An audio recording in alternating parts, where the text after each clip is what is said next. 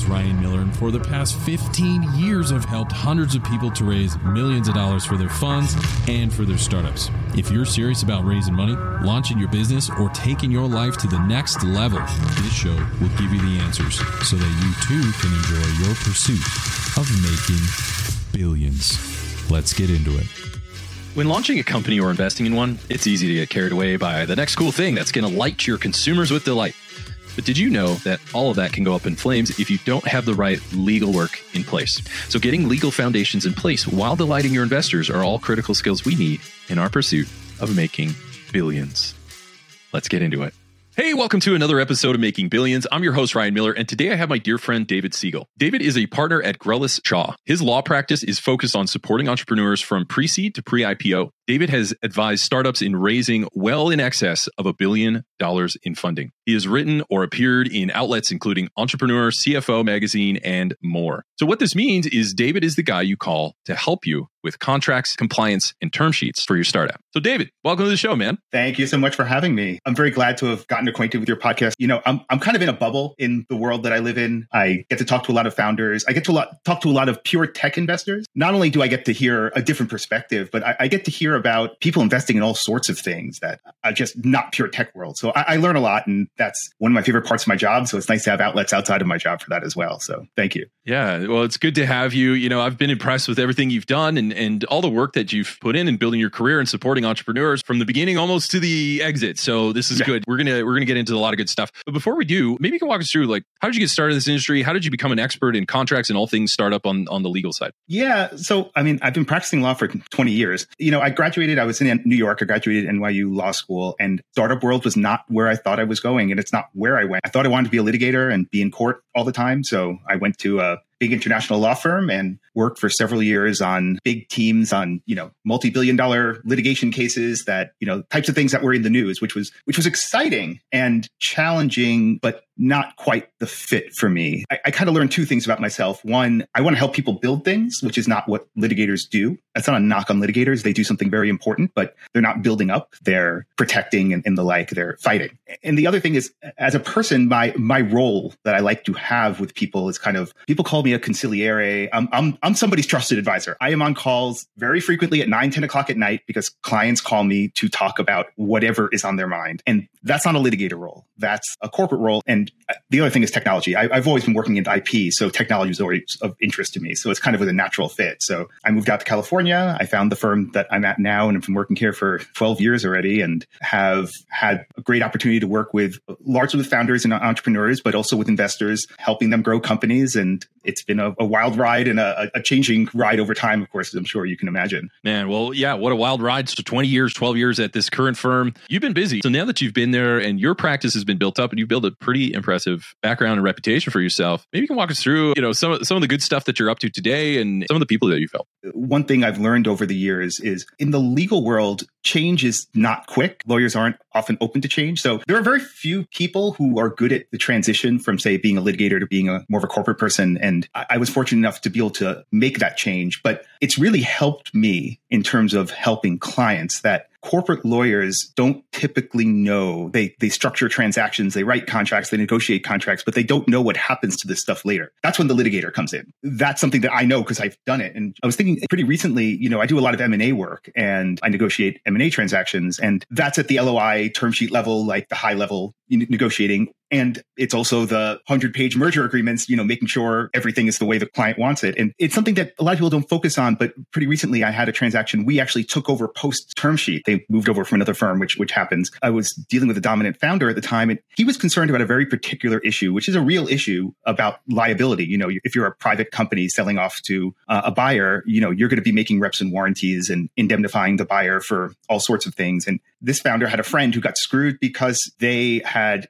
post acquisition, the seller, the buyer, excuse me, got sued for patent infringement because of something to do with the seller's IP. It was not a meritorious case. The buyer litigated the case, won something like $11 million in legal fees were spent by the buyer, and the seller stockholders had to pay that $11 million in legal fees, even though in reality, the seller's IP didn't infringe. Mm. And they tried to negotiate, and my client tried to negotiate this away, that right away at the term sheet phase and got shot down. But the reality is, And I've noticed this since then over and over a lot of corporate lawyers, big firm corporate lawyers, don't understand indemnification provisions and how the actual words are interpreted. I was able to make literally a two word change in the merger agreement. The buyer always drafts. It went over, nobody noticed it because they don't know what these words really mean in court. Solved the whole problem, never debated again. Now, it hasn't been that long. I don't know if this client's buyer will get sued, but this client is protected. And I'm telling you, that's millions and millions of dollars that you can save. Wow, that is phenomenal. So, you, you know, you remind me of the old schoolyard chant sticks and stones break my bones, but words can never hurt me. But in this case,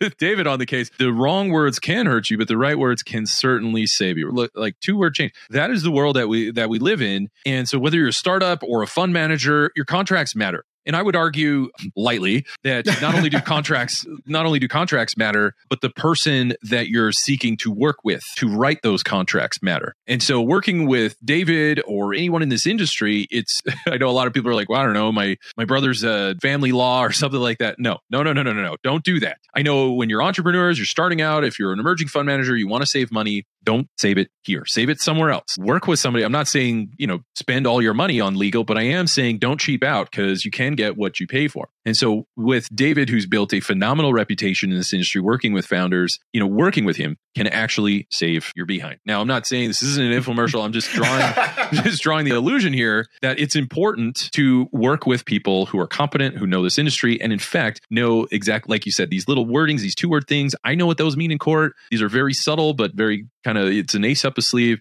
and i know what will protect my clients this is what i'm hearing so working with you can certainly save a lot of problems for you but also your investors. Would you agree? I fully agree with that. When you're looking for legal help, I, I, agree. Uh, don't go to someone who does everything. There are people who specialize in these areas, and that's that's who you need. You need people who know the issues and know the market as well. You know, from an entrepreneur perspective, I hate to say it, you don't want to go to the lawyers who represent your investors mm. because you're a small. I hate to say it at the beginning, you're a small fry. You're not their billables. The investors are. They're, the investors are repeat business, and there are subtle ways in which that will impact the advice you get. From an investor perspective, perspective you know, I say the opposite. You get your claws into a company, try to get them to go to a firm that you have a good relationship with. They're, the lawyers are not going to screw the company, but it'll be you know, in little ways, at least in your favor. And, and, a lot of a lot of entrepreneurs will listen if you tell them, "Hey, you know, go to this great law firm." It doesn't have to be the exact law firm you yep. used for you know the deal. Okay, so if you're a founder, get your own counsel. If you're an investor on the other side of the transaction, try to fold them in and use your counsel where you have a relationship. Thank you for providing both sides of that same coin. I really appreciate right. it. Right, and again, it's not because there's anything illegal or shady going no. on. We're just saying relationships wise, uh, relationships matter. On this show, we understand reputation relationships really do matter. And so leveraging your relationships on your deals, that matters as well, or separating from other things. So I think David is giving us just a perspective from someone in the business of saying, depending on who you are, here's a good strategy. And that's why people like yourself and many of our listeners come now, you mentioned that you deal with a lot of people from pre seed to pre IPO. When it comes to, say, pre seed to A,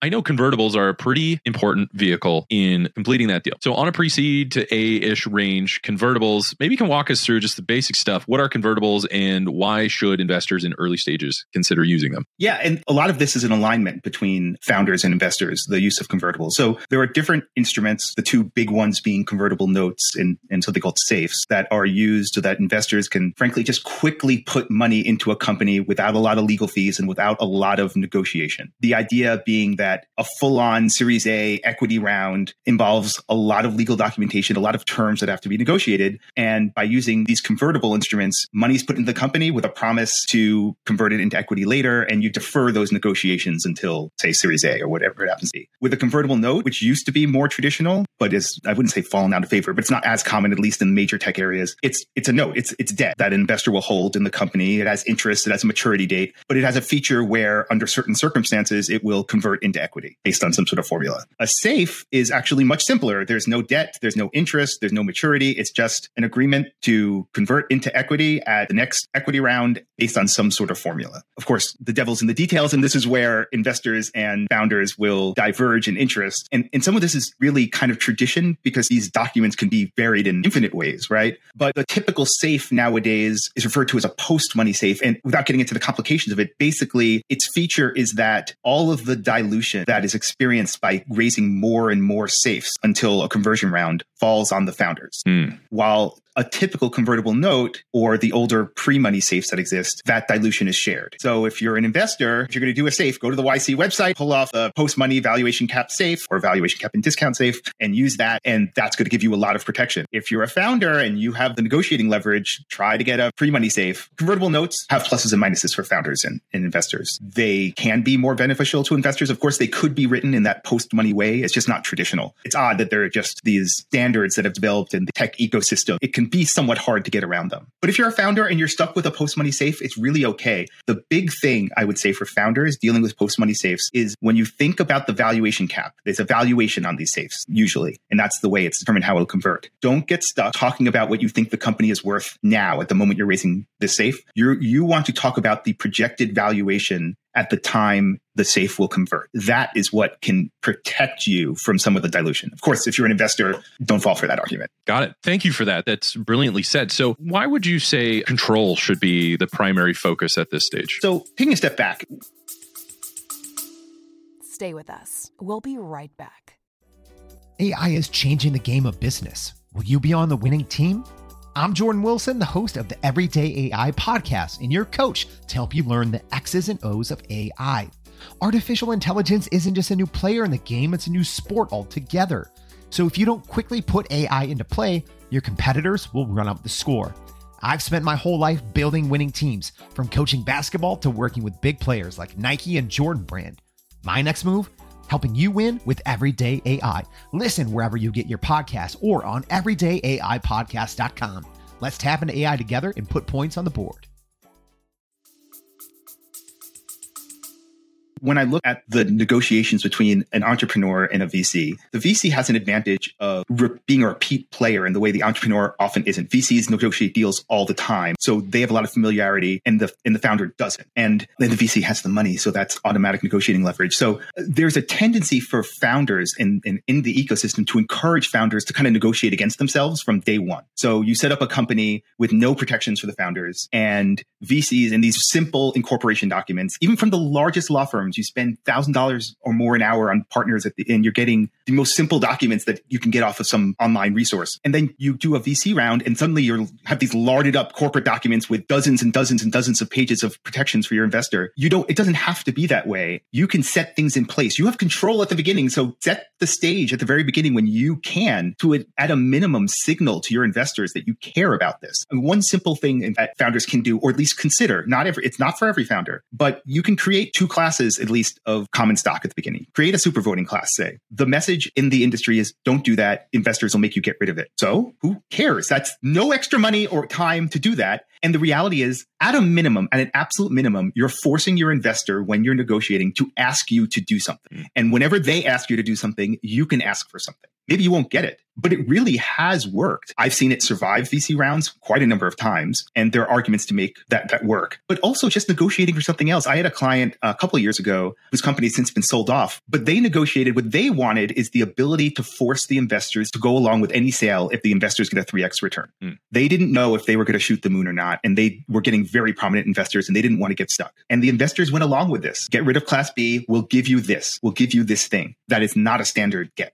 And it worked out. They had like a 4x return on their sale. It was not a shoot the moon company. It just didn't go that way. And so they were able to take advantage of it. At the beginning, when you have the ability to set things up any way you want, at least try, at least consider trying. Don't pre negotiate the simplest thing in the world to make yourself the most attractive company for a VC, particularly because attractive for a VC in this sense is just giving up everything on day one. And well said, my man. So just making sure that those documents are in place. I like what you said of saying make them ask you, because that is also an opportunity. If they ask, you get an ask. And so having those super voting shares that you alluded to, or some type of way of just saying, how do we maintain control for as long as possible, if not indefinitely? But a lot of these things, whether you force on, on a sale at a certain rate or any other issue, when you're in the early stage, don't just think about who gets what as far as profits or participation, sometimes we call, but also the control. And so covering both the participation rights and the control are a great place to start. Brilliantly said. Moving forward, not everybody's in pre-seed to Series A. Some people are in their growth phase or Series B, Series C, around that range. So now we're going to talk about a little bit of the opposite of a little bit of losing control, particularly on the board. So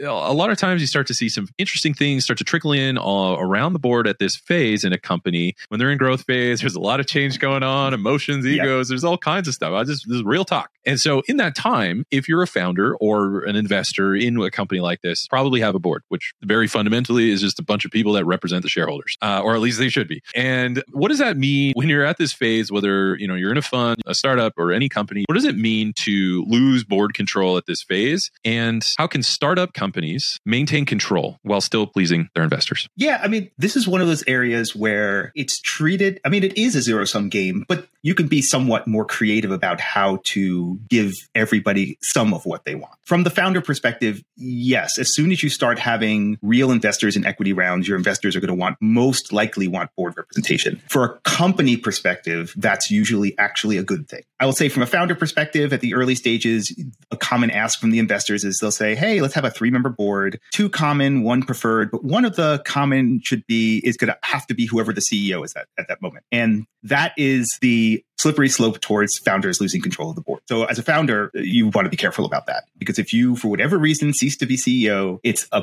black box who's going to be in that seat going forward. But as things go later on, it's often the case that there'll be one or more investors, and then maybe even they'll want an independent board member. And there's a concern. A lot of times investors say, okay, so we'll have two investor members and one independent and one or two common. And you're going to be saying as a founder, hey, I want, I want a majority of the board. So I want four common. Investors will say that's too big a board. And a lot of people just don't know that you can have a board seat with multiple votes. So mm. you can have control over the board with one person in that controlling seat. I wouldn't say it's common, but I've certainly done it. So it's it's a tool to keep in mind. From an, an investor perspective, you don't necessarily have to have the most board seats to get what you want as a preferred board member. One thing you can have are preferred board veto rights. You can have a set of major things that require preferred board approval to do. And that way, at least you won't have common board members. Even if they control the board, they won't be able to do anything on their own. The major things would require your say so. You always have to think when you're thinking control, there's offensive control. I call it offensive control and defensive control, right? The ability, offensive control is the ability to make something happen. And the defensive control is like a veto right. I think investors' best arguments usually, until they're a majority, is for veto rights as opposed to offensive control and being able to take over the company. When they're in a majority, then it's a different story. But there are ways to kind of give some everyone at least some of what they want, which is often the right solution, though not not always. So how do you roll out the mechanics on that? Is it just through like shares or, or how do you control the board with one seat? What uh, mechanically from a, a legal perspective, how do you set that up? It's assuming you're the standard issue Delaware corporation. It's your certificate of incorporation has to say there's this one board seat that gets X number of votes. Mm. Um, and that's where it's housed. It's not done through shares. Okay. So in your articles, great. And then, you know, with that, how can business owners use their budgets just to work with the board, represent uh, regulatory issues? Like what have you seen?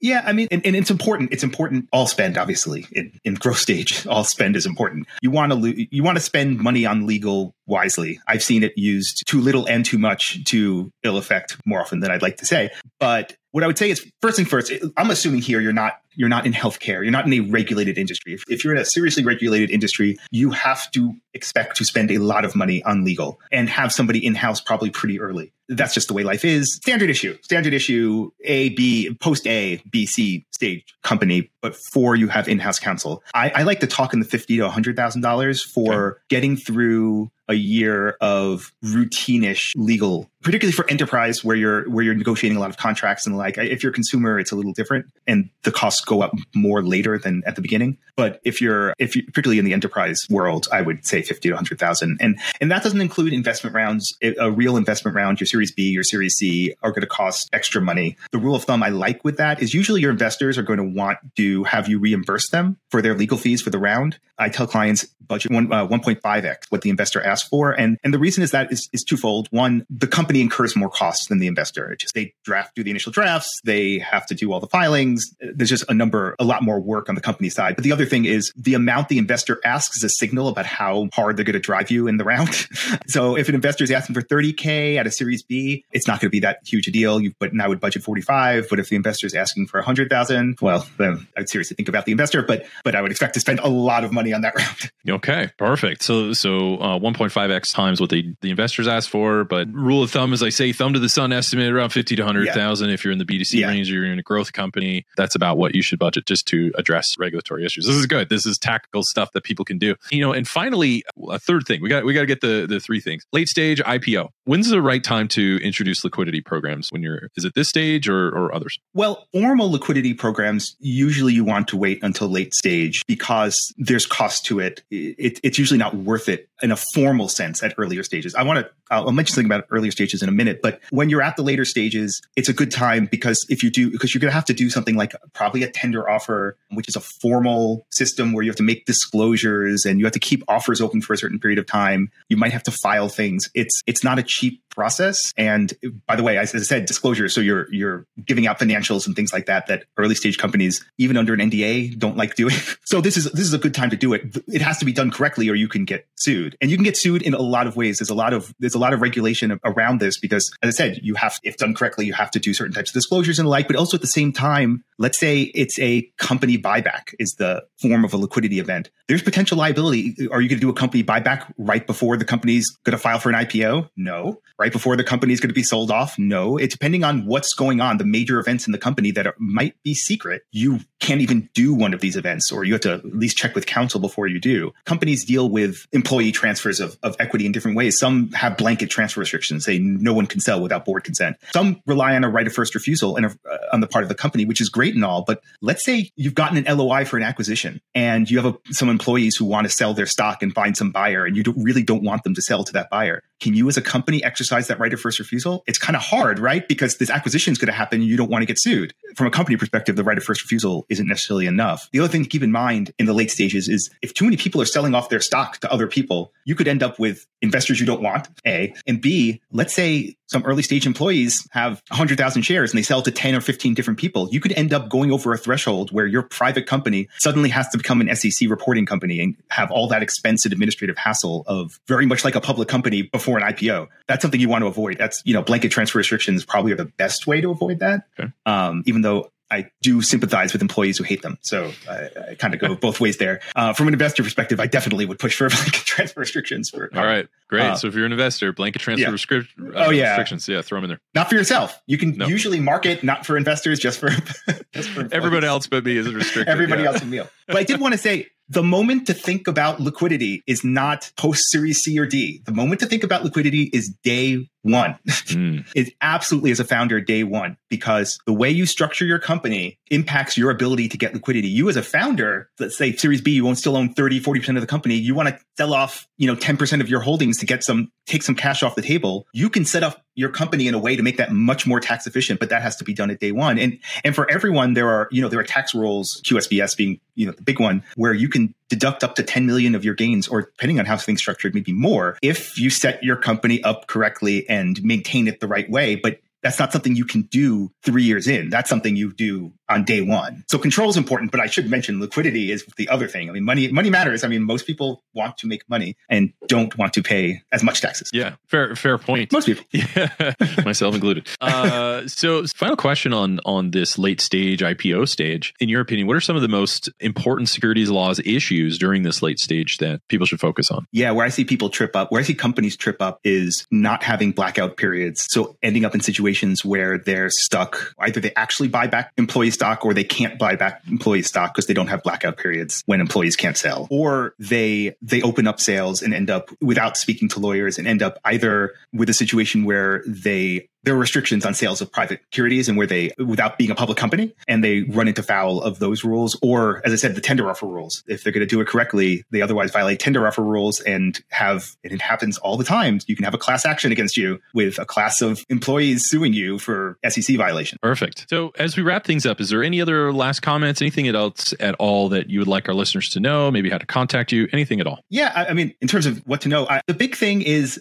legal stuff does matter. It matters at the beginning. It matters throughout. It's not something to spend excess money on. I realize it's not the first thing people want to spend money on. So it's something you should budget for and ask for estimates and the like. But particularly as a founder, it's your chance to have somebody who's on your side who is the repeat player in the market. The investors don't need that side. The investors don't need, but the founders do. In terms of reaching me, our website is www.grellas.com, G R E L L A S. I'm on LinkedIn. The firm's on LinkedIn. My uh, email's on the website, but it's dsiegel at grellas Grellas.com, D S I E G E L at Grellas.com. If anyone has questions, you know, I'm happy to do, oh, you know, initial consultations. I don't charge for generally. And for anybody coming from the show, certainly won't. So I'm happy to give advice. I like to talk. I not just doing it here. I I like to think I have useful things to say and I like to impart knowledge. So I'm in the right industry for that. Well, that's absolutely perfect, man. You're a fun guy. And coming from an attorney who has been told to charge more, not really something uh, too many attorneys here, but certainly appreciate that. So, you know, as we wrap things up, just learn about safes, convertibles, and control when you're starting out, whether you're a fund or fund manager, both of those matter. And also, when you're building your legal documents or a company or negotiations, whatever it is, if you're really in that foundational stage or you want to address the foundation of an investment, talk about the board and the control control of the board and how is that treated and really master that. Budget for legal. Make sure that's priced in. Have a healthy budget. David said, you know, 5200K on a like a standard year. If you're fundraising, you want to go a little bit more. And then ultimately, if it hasn't been obvious, I'll say it right now work with experienced attorneys. It's better to work with someone two inches wide and 100 miles deep than someone who's 100 miles wide and two inches deep. You do these things, and you too will be well on your way in your pursuit of making billions.